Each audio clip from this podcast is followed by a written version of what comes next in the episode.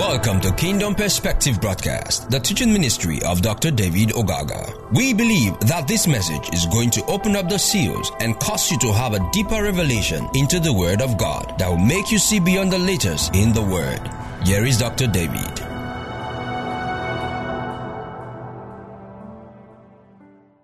Thank you, Lord, for the privilege, the honor, such an opportunity, Father, to come before you to receive instructions. And we ask, Lord, that you cause our spirit, our heart to be enlightened, and wisdom be granted unto us, granting us the grace to walk continually before you.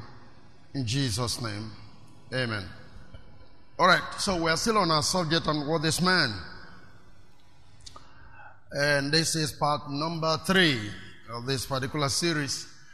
And the main text is Psalm 8 from verse number 3. Psalm number 8 from verse number 3 up to verse number 6. That's our main text, so we can go there again from verse number 3. When I consider uh, thy heavens, the work of thy fingers, the moon and the stars, which thou hast ordained, what is man that art mindful of him? And the Son of Man that have visited him? For that I made him a little lower than the angels, and has crowned him with glory and honor. Verse 6 says, Thou madest him to have dominion over the works of their hands, and thou put all things under his feet. Amen. Yeah, we're going to be looking, like I said before, fully into this, but we're driving, we're trying to drive home essentially this fact that God ultimate creation or the putting together of that which is called man is not for an experiment that have to continue to come and go, come and go, come and go. What I mean is, man is born, gets old, die, and goes away. You know, we used to have what I would call a belief that um, people called, uh, you know what they call abiku, a biku in those days. I mean, the people say the book, yeah. It continues, uh, yeah. Somebody comes and goes, comes and goes, comes and goes. You understand that? So, I mean, did God create man to go through such a cycle? Is that the ultimate goal of man? You know, how can such a person that was going to be created as it found in the scriptures, after all that God had made, and God said, "Shall have dominion. How would somebody that was supposed to be having dominion would be having this revolving kind of coming and going like what we call the the ogbanjes, or whatever the case may be? That is not God's intention for mankind. Amen? So that's the aspect we are looking at now. By implication, I keep emphasizing the whole creation, man in particular, is not an experimental field in the hands of God. Amen. Man is made in God's image and likeness, we know that. And that goal have not changed. I keep on emphasizing this. The goal of man being made in the image and likeness have not changed. And this is something that must, uh, I don't know how to put it, but it's something that you need to take in and continuously work with. Now, let me say this. If you are a minister listening to me, take this to heart. No matter what doctrines you want to propagate, if it does not align with the original purpose of God in terms of Genesis 1 26 27, it's not going to be a, a good doctrine, it's, it's actually a false doctrine. Your doctrine will be wrong because the premise is wrong. Everything you bring it forth as a doctrine must align to God's original purpose. And God's original purpose is that man will be in his image and likeness. And that's what we're going to be looking at this evening. What I mean now is, so what went wrong? Praise the living God. What went wrong? You know, we, we have always had this belief, I keep on saying it, that there was an angel, there was a spirit called an angel, called devil, that was very beautiful um, some people even say he used to be a musician or the chief choir master in heaven. And uh, one day he decided to say he want to unseat God. You know, that's the story we are given to. You want to unseat God, you want to take charge, you want to take dominion of heaven. So he got a lot of other angels. And because God was not going to be able to withstand him, it was a terrible coup that was planning. God decided to throw him down. You know, and uh, the devil came down with his uh, one third or two third, I don't know the way they paint the picture.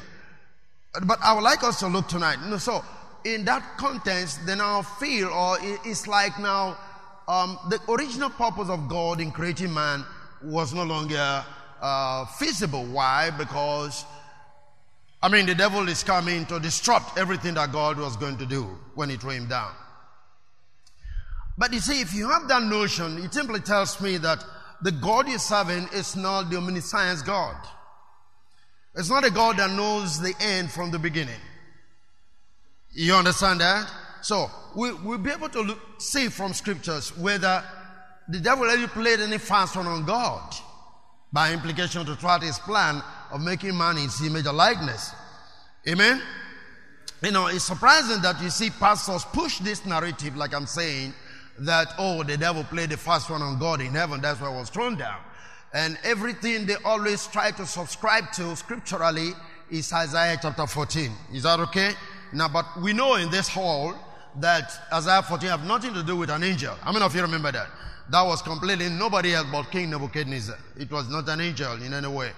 You know, I've been tempted to start, you know, doing a study and, and putting it out on the issue of hell because now the understanding was that this man was thrown to hell, to the Sheol, and all of those things. So, uh, well, I mean, take a look at that so that we understand what hell really means. Amen? Okay. So you have this theology going on like that and all of that and all of that, talking about the devil, talking about, you know, uh, whatever thing it is. But like I said before, let's quickly look at the book of, but let me say this first. Like I said before, go with me to Genesis chapter 4. Let me just say this. Chapter 4, if you look at it from verse 1 to 7, you're going to find an interesting story. You know? You know, it has to do with Cain and Abel. Here, the Bible says, and Adam knew his wife and conceived and bore a child, I mean Cain, and said, I've gotten a man from the Lord. And verse 2 says, and she again bare a brother, I mean his brother, and Abel was a keeper of the sheep, but Cain was tiller of the ground. And then the Bible says, in the presence of time, it came to pass that Cain brought up the fruit of the ground and an offering unto the Lord.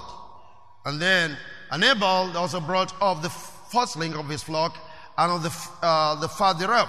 And the Lord had respect unto Abel and to his offerings. And the Bible says, but unto Cain and to, unto his offering, he had not respect. And Cain was very wroth, and his countenance fell. Verse 6. And the Lord said unto Cain, Why thy countenance, why art thou wroth? why is thy countenance falling? Now verse 7 is the key. If thou doest well, shall thou not be accepted. And if thou dost not well, Sin, look at it, lie at the door, and unto thee shall be his desire, and thou shalt rule over him. Sin lie at the door. Guess what? He is saying, listen, this is what you intend to do. What I mean is, God saw what was in the heart of Cain that was going to do finally in relation to Abel. So, how can God warn Cain ahead of time, and yet God will not know ahead of time what the devil will do to his plans? I don't know if you understand what I mean. Before this thing was done, before Cain killed Abel, God already told him. So, how come God would not know that one being called an angel, Lucifer, whatever, would disrupt his plan? That is the kind of God they present to us. So the God that, that, that created the devil, in quote, does not even know what the devil was going to do. The God that made that beautiful angel in heaven that was singing for him doesn't even know what was in the heart of that angel he created. Oh, come on, what kind of God is that? But here is God telling Cain ahead of time, God could see what was coming ahead of Cain, but yet he could not see what was going to happen to him. Imagine the kind of God we serve. Oh, glory. Hallelujah. Do you understand what I've just done there? Okay. So now, go with me to Revelation 12 and verse number 9.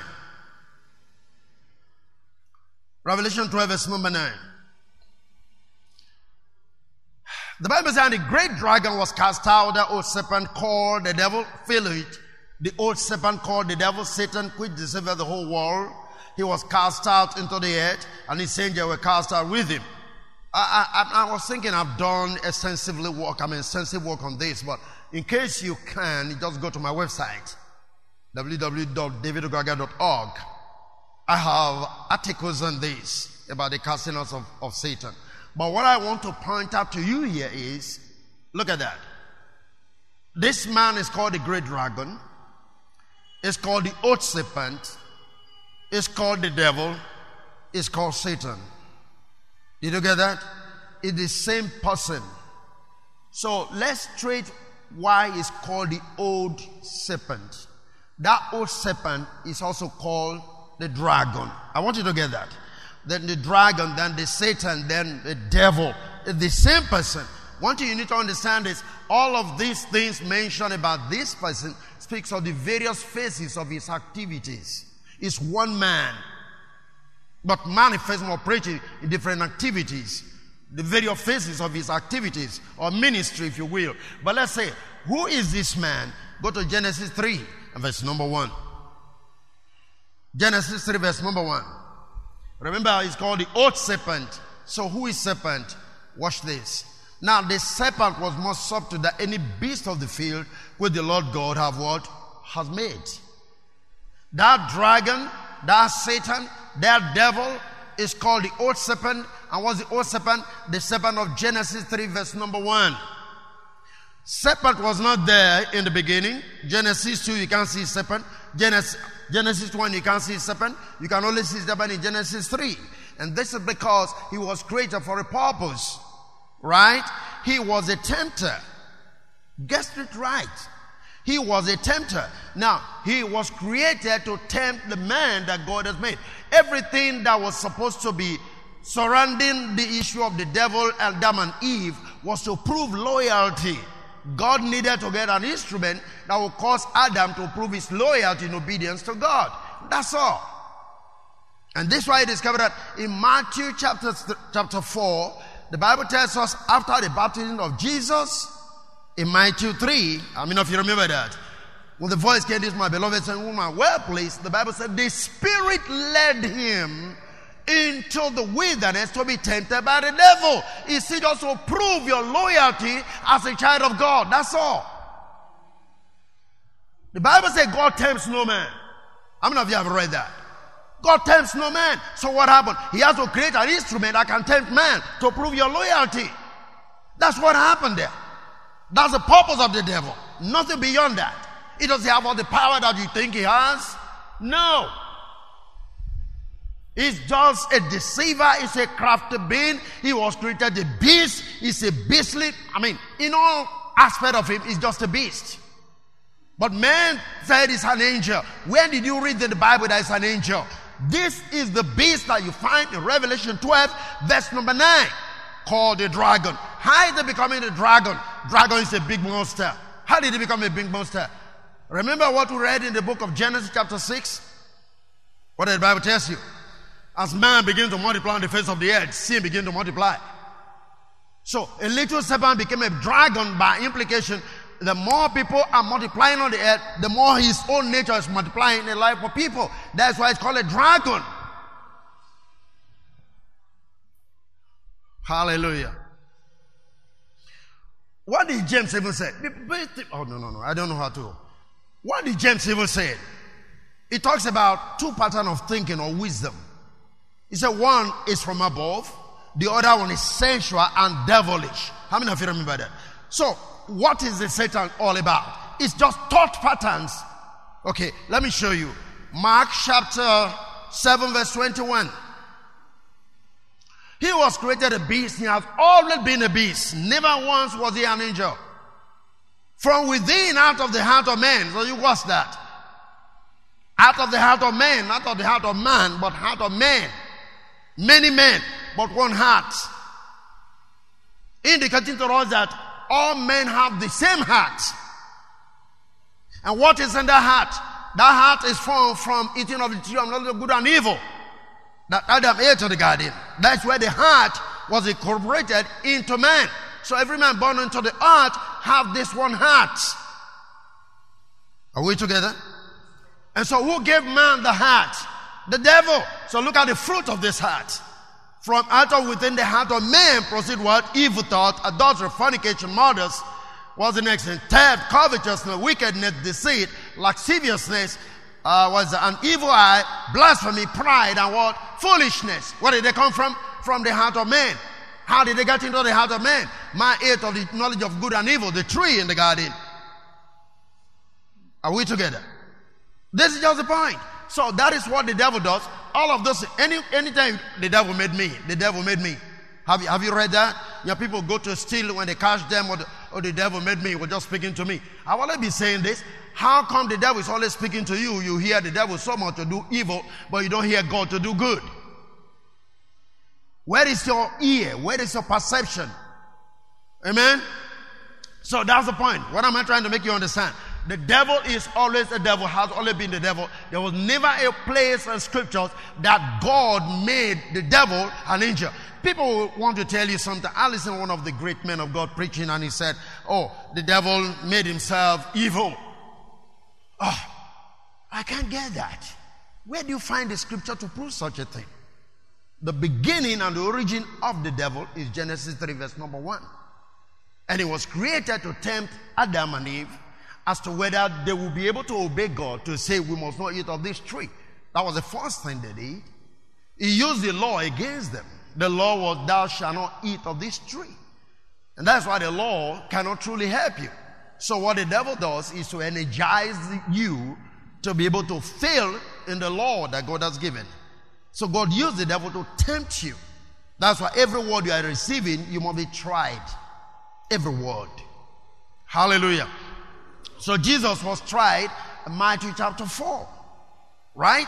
By the devil. No, what will surprise you about that scripture? That God, the Spirit led him into the wilderness to be tempted of the devil. The Spirit led him, not that he went by himself. It was not a choice of Jesus to go to the wilderness to be tempted by the devil, but the Spirit led him there to prove one thing. Now, if you read the account of Mark, the Bible says, as soon as the temptation went over, angels came and ministered unto him. I'm not you know me by that. Very good. Why was that? What the angels came to do was now we find somebody who can rule the earth. We've been able to see somebody who could stand the temptation of the devil as compared to what Adam did. Now we find somebody eventually. That's why they came to minister to him. Are you there with me? So, the devil created a beast, made us a beast, fashioned a beast, never an angel from day one. God never made an angel that disobeyed him. It's false. It's religion. It's, it's, in fact, it's an insult on intelligence of God that he created a beast that revolted against him. No, never. Hallelujah. So our theory of the devil with an angel is a false one. Religiously cooked up, you know, theologically, it's an abuse of the intelligence and the wisdom of God. It's never found in scripture, it's not found in the holy book. It could be found in history, it can be found in people's manuals, but not in God's holy book. Amen. Hallelujah. Okay, I'm going to shock some of us because somebody will ask a question. What about Second Corinthians 11, verse 13? Let's read that. 11 14. 2 Corinthians 11 14. And no marvel, for Satan himself is transformed into an angel of light. First of all, verse 13. Therefore, it is not great. 13, please. Easy. For such are false apostles, deceitful workers, transforming themselves into the apostles of Christ. So we have some people who are not apostles but claiming to be apostle. Now, if they are claiming to be apostle, does that make them apostle? No. Okay, look at verse 14 now. And no marvel, for Satan himself is transformed into what? An angel of light. Okay, the, word transform confuses men. Let's take it from NIV or NLT. I prefer NIV on this. NIV. Okay, verse 13 again. These people are false apostles. They are deceitful workers who disguise themselves as apostles of Christ. I want you to know the word disguise. That's the word transformed. Not the original transformation like what you find in the case of Jesus Christ on the mountain. That is not it. This is a pretentious act. Okay, look at verse 14. But I'm not surprised. Even Satan disguises himself as an angel of light. Can you see that? Take it from NIV. The word disguise is what I want you to see there. NIV. And no wonder, for Satan himself masquerades as what? As an angel of light. So he's not an angel of light. He pretends to be. Now the church accepted his pretense to be. He is. Never an angel once. This guy is pretending. He pretends to be an angel of light. In fact, when he came to speak to Eve, that was part of the pretense. When he said, Oh, the God say if you eat, you're to, you won't die. God knows that the day you eat, you're to be like one of gods. You understand that? Right. He came with light. He came with revelation unto Adam and Eve. So he pretends to be an angel of light that have some truth which he wanted to impart to Adam and Eve. Right? He's a pretender. He's never a solid man any day. He, he, he, pretends to be an angel of light, but he's not. That's what the Bible says. He masquerades, he disguises. Never at any point in time was Satan an angel. Please take that from me. Amen. So, again, I, I need you to see this, and so it's important you got that now. So, he merely disguises, he merely, you know, he's a copycat. He doesn't have originality. Never at any point in time. Amen. All right. So I needed to get this. So he's a pretender. In fact, he does every work he does is pretense. We just get unnecessarily afraid of the devil, but he's a pretender. He's never who he claims to be. Anytime. He, he comes to deceive you. How? Now, how many of you understand that there's a common saying that barking dogs don't bite? You know what that means? You have a lot of dogs. Before you enter, you come back, whoa, whoa, whoa, whoa. But when you get close to them, they start running back. Barking dogs don't bite. That's what the devil is. He's a barking dog. Hallelujah. Are we together? All right. Uh, let me show you one of the things. Isaiah 54. Let's look at verse, uh, the last two verses. Isaiah 54, the last two verses. 16 or so. Very quickly. 54. Okay. All right. No, no, no. Just look at the King James very quickly. King James. Okay. Behold, I have created the smith that the coals and the fire, and that bringeth forth an instrument for his work. And I've created the waster to do what? To destroy. All of this describe whatever you call the devil. But who created it? God. You are not going to excuse God. You can't, you can't defend God. You don't, you are not intelligent enough to defend God. Let him take his responsibility. And he took it too. Okay? Look at the next verse. No weapon that is formed against you shall do what? Shall prosper. Okay, take it from the message translation. Verse, verse 16 again. 16. I created a blacksmith who fires up his fog and makes a weapon designed to kill. Also created the destroyer.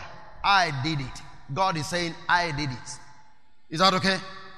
If you like, defend God. But God is still telling you, I did it. Okay, look at the next thing. But no weapon that can hurt you has ever been won before. No weapon. By implication, I take away the power that is trying to form to destroy you. He can't destroy you except I allowed him. I shared that with you on Sunday. How come God was pointing at Job to the Satan? Satan had no power. Satan had been seeing Job all along, but he could do nothing until God said, Hey, come on. Have you seen Job? Praise the Lord. So now you can see here that God simply allowed Satan to manifest all of the things created him for in the life of Job. But that was because God allowed it. But so if you look at verse 17 and no weapon formed against you simply means I won't allow him. Other place said, they shall surely gather together, but not by me. All that shall gather together shall fall for thy sake. Have you read that? We just give the devil unnecessarily importance without realizing that you have to do with just the thoughts of man. Praise the Lord. It's not as important as you claim him to be. It's not. Amen. I gave you a story here some time ago. Around 2019 or thereabout. No, 2009 rather. 2009 and, and, and, 2010 or so. I had a conference in South Africa, Mapobani, and uh, we were supposed to be two to speak in the conference. And so the first guy to speak before me was delayed. And people were singing, singing, and the whole time was going. I told our host, I said, come on, let's go and fetch this guy on the road. So we start driving down to go and pick him. I think he was from, uh, I've forgotten the, the, the city was coming from. We got on the road to find out his car was on the center of the road. One leg was off. And then we told him, let us push his car sideways. Let's go for the conference. So we went for the conference. Took him out, locked up the car there, pushed the car sideways, and then we went to the meeting. And because of his teaching, he said, he said, the devil didn't want me to come to this meeting. The devil took away my tire on the road. Only God just saved me. I shouldn't have been able to come. The devil wanted to kill me because this is my ministry is very powerful. He finished all that he wanted to say. And I said, okay, fine. When I was just speaking, I made mention of something. I said, brother, listen to me. The devil didn't want to kill you. You wanted to kill yourself. Because remember, when we checked your tire, only two bolts were on your tire. Instead of five or four, you are two. And the two were not strong enough. So the bolt could not hold your tire when you were driving. There was no devil there. If there was a devil, it's either the mechanic or yourself. Said, okay, now to stop the devil from killing you next time, we're going to raise an offering. Let's buy this guy a new BMW. And people raise money. And he got a new car when he went. The next year when I went there, he said, man, you saved my life. You gave me a new car. It was not the devil, it was my tire. I mean, what are you talking about? I just said, let's raise offering for this man. He needs a new car. He's driving this old car, the bolts are not there, and he's saying the devil, it has nothing to do with the devil. The bolts in your car are not there. Your car is not in good maintenance, it's not in good shape, and you are on high speed because you wanted to meet with the meeting. And the bolt could not hold the tire, he jumped out. And now you're blaming the devil. With devil. Praise God. No weapon formed against you can do what can prosper. It's never going to be allowed. And that's the purpose by which the devil was created. He, he, he can do anything if God allows him. The devil would not have been able to go to Jesus if the spirit had not led him there to be tempted by the devil. No! I mean, if you remember, several times Jesus will say, The prince of the world cometh, he shall find nothing in me. Oh, praise the Lord. Okay, so let's go down. So, what I'm saying, from the very beginning, God created the devil as a beast, right? He knows exactly what's going to happen. Even like he told uh, Cain, listen to me, the sin lieth at your door, you better have dominion over your sin, no matter what that sin that is coming. In other words, trials coming, temptation is coming, something is going to move in your heart, you want to kill your brother. Let me tell you ahead of time before he comes. How can such a God who knows what's going to happen to Cain not know exactly what the devil will do in terms of his creation? What am I trying to make you understand? The thought of God in making man to have dominion is still intact. Nothing have changed. Are you there with me? God is working out his purpose on the earth and it's going to be fulfilled. We all are going to enjoy the glory of the Father. Hallelujah. when his mind is fully made manifest, when we come to the place of the fullness of the stature of the Lord Jesus Christ, there's going to be manifestation or revelation of the sons of God on the face of the earth to have dominion. It's not changing. God is not changing that. Man is still going to have dominion. How many of you understand? Say, the earth have I given to the sons of men. Praise God, somebody. If you gave the earth to the sons of men, that God is looking unto you to manage the earth. He's not going to interfere. It's you that either manage the earth or destroy the earth. God is not going to interfere. He has given you the realm of dominion to have authority over everything on the face of the earth. Therefore, you as a child of God, you must be able to stand your ground that this earth is your territory and you have authority over any power, over any spirit. The dominion have been given to you. You cannot allow any creature called the devil to mess you up or deceive you. No, no, no. You have dominion here and you got to rule and reign. Hallelujah. Praise God. Read this scripture with me. Um, Revelation 5, verse number 10. Revelation 5, verse number 10. And I made us unto our God kings and priests and we shall do what? Reign where? In the sky. Uh, did you get that? What is the excess of redemption? That we will reign where? On the earth. That means right now, God wants you to be ruling and reigning in your own little sphere. Remember what he told the disciples? He said, I'm also going to appoint you a kingdom. If my father appointed me what? A kingdom. Therefore, you have a place Whatever fair you find yourself, you are meant to rule and reign. You have dominion. Rule in your business world. Rule whatever thing you are doing. Have dominion. That's the purpose of redemption. Praise God. Okay. Go with me to Revelation 13, verse number 8. Very interesting passage.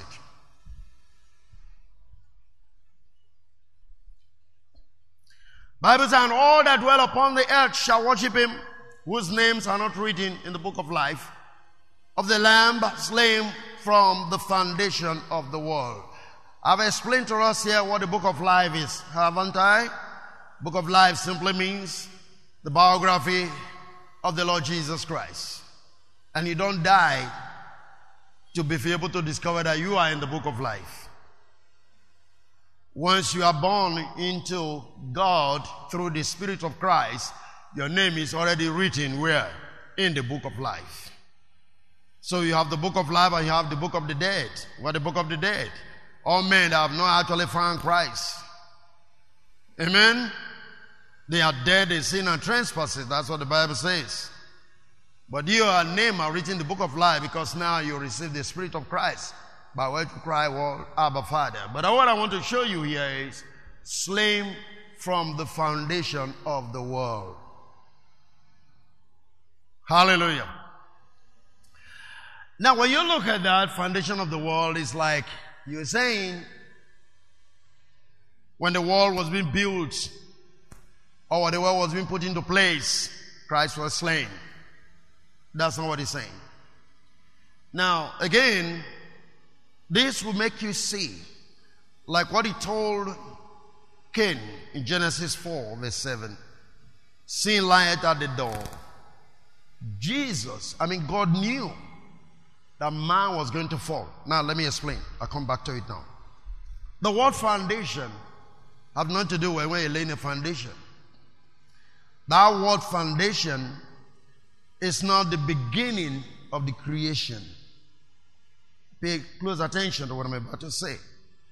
We've all got it wrong when we think this is talking about when God was to lay the foundation or the beginning of the creation. That is not what God is saying. That's not what the Bible is saying. The word foundation there is the Greek word katabole. And katabole means a disposition that is a founding. A founding. Now, the English word for founding actually means if, for instance, you have a ship in the high sea, yeah, like you, yeah, you got a ship in the high sea, and then you move to a shallow ground the ship will get stuck. It won't be able to move on. So you call that the ship has founded. Am I right, sir? Yes, the ship has founded. That's what we're saying. So we say the foundation of the world, we're talking of when the creation of God came into disrepute, came into corruption. When the glory that man had was disrupted.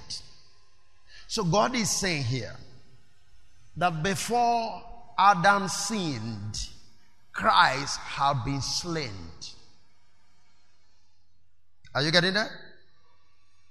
Before man ever fell, provision for redemption has already been made in who? In Christ.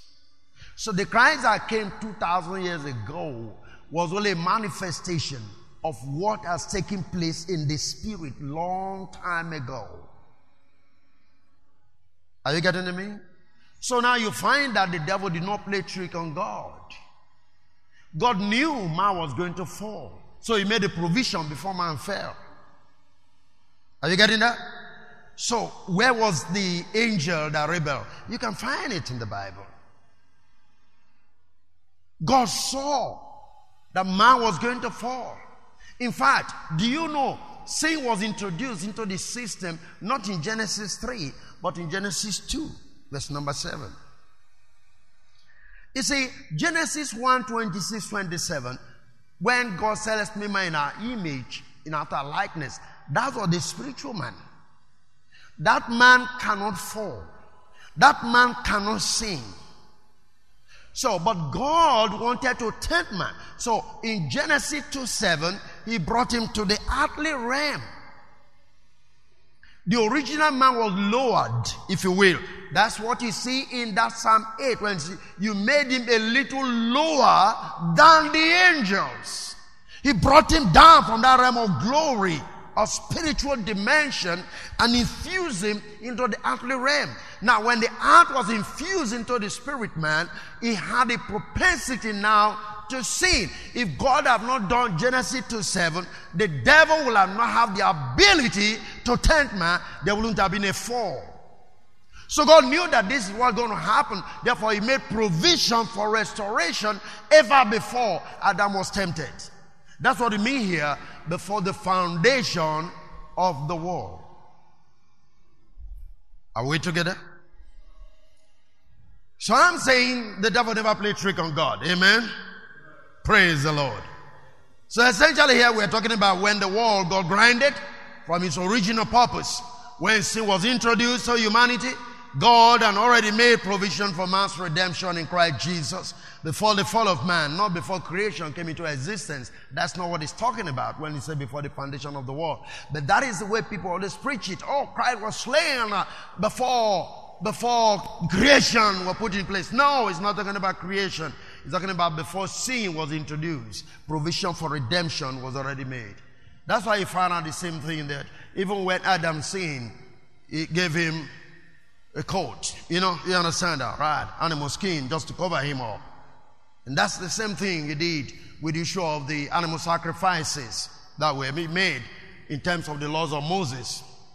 All were process of redemption, symbolizing what finally was going to come to be. Are you there with me? Ha, praise the Lord. And so when you read in Genesis now, let's, I'm sorry, Act chapter 20 verse 28, just give that to me. Let's take a look at that. Praise God. Acts 20, 28. Take heed therefore unto yourself and to all the flock unto which the Holy Ghost had made you overseer to feed the church of God, which he purchased with what? His own blood. Get that right. Whose blood? God's own blood. Now God is spirit. So, how is he going to work with blood?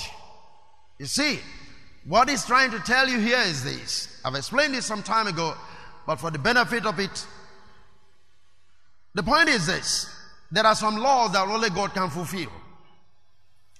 A law, for instance, like an eye for an eye, tooth for a tooth, only God can fulfill that. Man can't fulfill that. If you pluck off my, if I pluck off your tooth now, and you want to revenge, you must take off two from my mouth. You understand that? If I give you a, a, a, a cut now, a machete cut, if you want to revenge, you might go deeper. So people say first cut is not the deepest. You understand what I mean? Okay. The truth for a tooth means the equivalent of what was destroyed have to be restored. Now, animal sacrifices cannot restore man or because they are not equivalent of the blood of a man. Are you getting that? And now, without blood, there's no remission of sin. So the animal sacrifices cannot actually redeem man because they are not equivalent of what was corrupted in the garden. So how is God going to do that?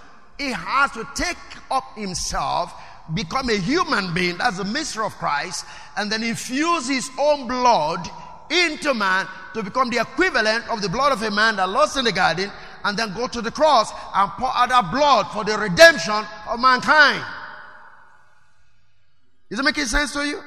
That's why the Bible talks about the church about with his own blood, not the blood of animals, not the blood of goats. And so you see Jesus, I mean John 1 29 said, He's talking about the Lamb of God that taketh away what? The sin of the world. So get the point. The blood that was in his life was the blood, the life of God. His flesh, he took from the mother Mary. That is why Joseph never slept with him before he had Jesus. Because the blood that was going to be in his vein was going to be the blood of God, the life of God. Are you there with me? Are we following? But the flesh is a human flesh. Right? And so Hebrews will tell you he partake of the seed of Abraham. Why? So that through that he can bring many sons into glory. That's the mystery of Jesus becoming a human being, which is actually God becoming a human being. So great is the mystery of godliness. God was manifested where? In the flesh.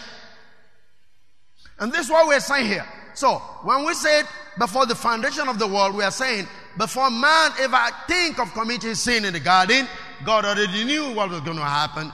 And so he made a provision for the redemption of who? Of man. So all of the law of Moses were just walking towards the redemption. He started all of that from Noah, from Abraham, down the line.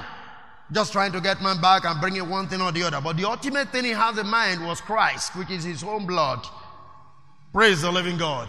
And this is why idol worship amounts to nothing because when you sacrifice the animals, I mean, to your idols or whatever, you're just wasting time because the blood of those animals cannot avail for man. So you go to idol worship, you end up with the same problem you are trying to solve is still there. But the principle is simple. Without the shedding of blood, there is no remission of sin. That's why the idol worshippers too, the priests of the idols, they also require for you to bring either a goat or any other thing, but more shed the blood. It's a natural law. Without blood, shedding of blood, there is no remission of sin, no forgiveness. Are you there with me? So when Jesus hung on the cross, that was the remission of sin for all mankind. The sin were remitted. Your sins were pardoned, were forgiven while on the cross. But that's not what saved you. That was just your reconciliation. That was just the fact that God is saying, I've forgiven you of your sin. But that's not where you were saved. You were saved when the Spirit came. Are you there with me? Right. On this side of the cross, you were forgiven. On the other side of the cross, you were saved. Salvation is not on the cross. Salvation is when the Holy Ghost came. Are you following that? But the salvation, I mean, the, the, the blood was there to redeem you and to forgive you of your sins. Praise the Lord. So with the cross, our sins were forgiven. With the Holy Ghost, we receive a new life and we are saved. His own life we are impacted into our life. Praise the Lord. Okay. We making sense? All right. Hebrews 1 verse 4. So let's read this and maybe we can close for today if I'm helping you enough. Amen. Praise God. Hebrews chapter 1, I mean Ephesians, sorry. Ephesians 1 verse number 4. Oh, according to as he had chosen us in him before what? The foundation of the world, that we should be holy and without blame before him in love. Can you see this? We were chosen before the foundation. Is it making sense to you now? Not before creation came into being, but before Adam's sin, you were chosen. So, when he was slain, the fact that you were slain before the foundation, that is when you were chosen. By implication, God is saying, I'm going to get you back to myself. Even though your forefather Adam is going to get corrupted. Are you following what I'm saying? Praise the living God. I'm going to take you to myself. So the choice of you being a child of God today was not made just on the cross. It was made ever before you came into this world.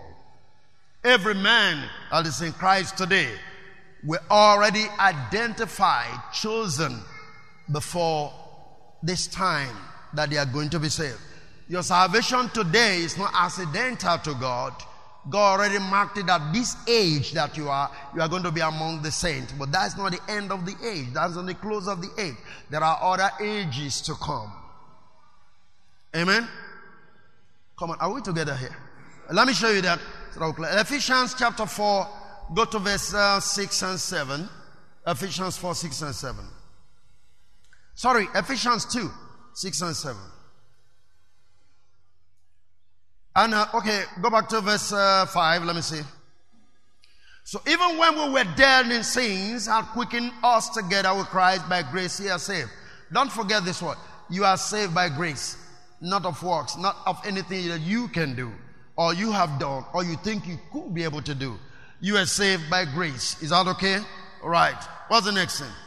And I raised us up together and made us sit together in heavenly places where in Christ Jesus. All right? What's the next thing? That. That's what I want you to see. There's a connection between the verse number 6 and verse 7. He raised us up to sit together with Christ. That is giving you the reason why you are sitting together with Christ. In the ages to come, not age, ages to come, he might show the excelling riches of his grace. Verse 5 You are saved by grace.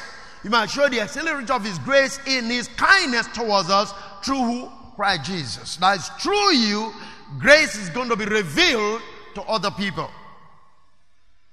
So now, this is why you can't start thinking that if people don't repent now, that's the end for everybody.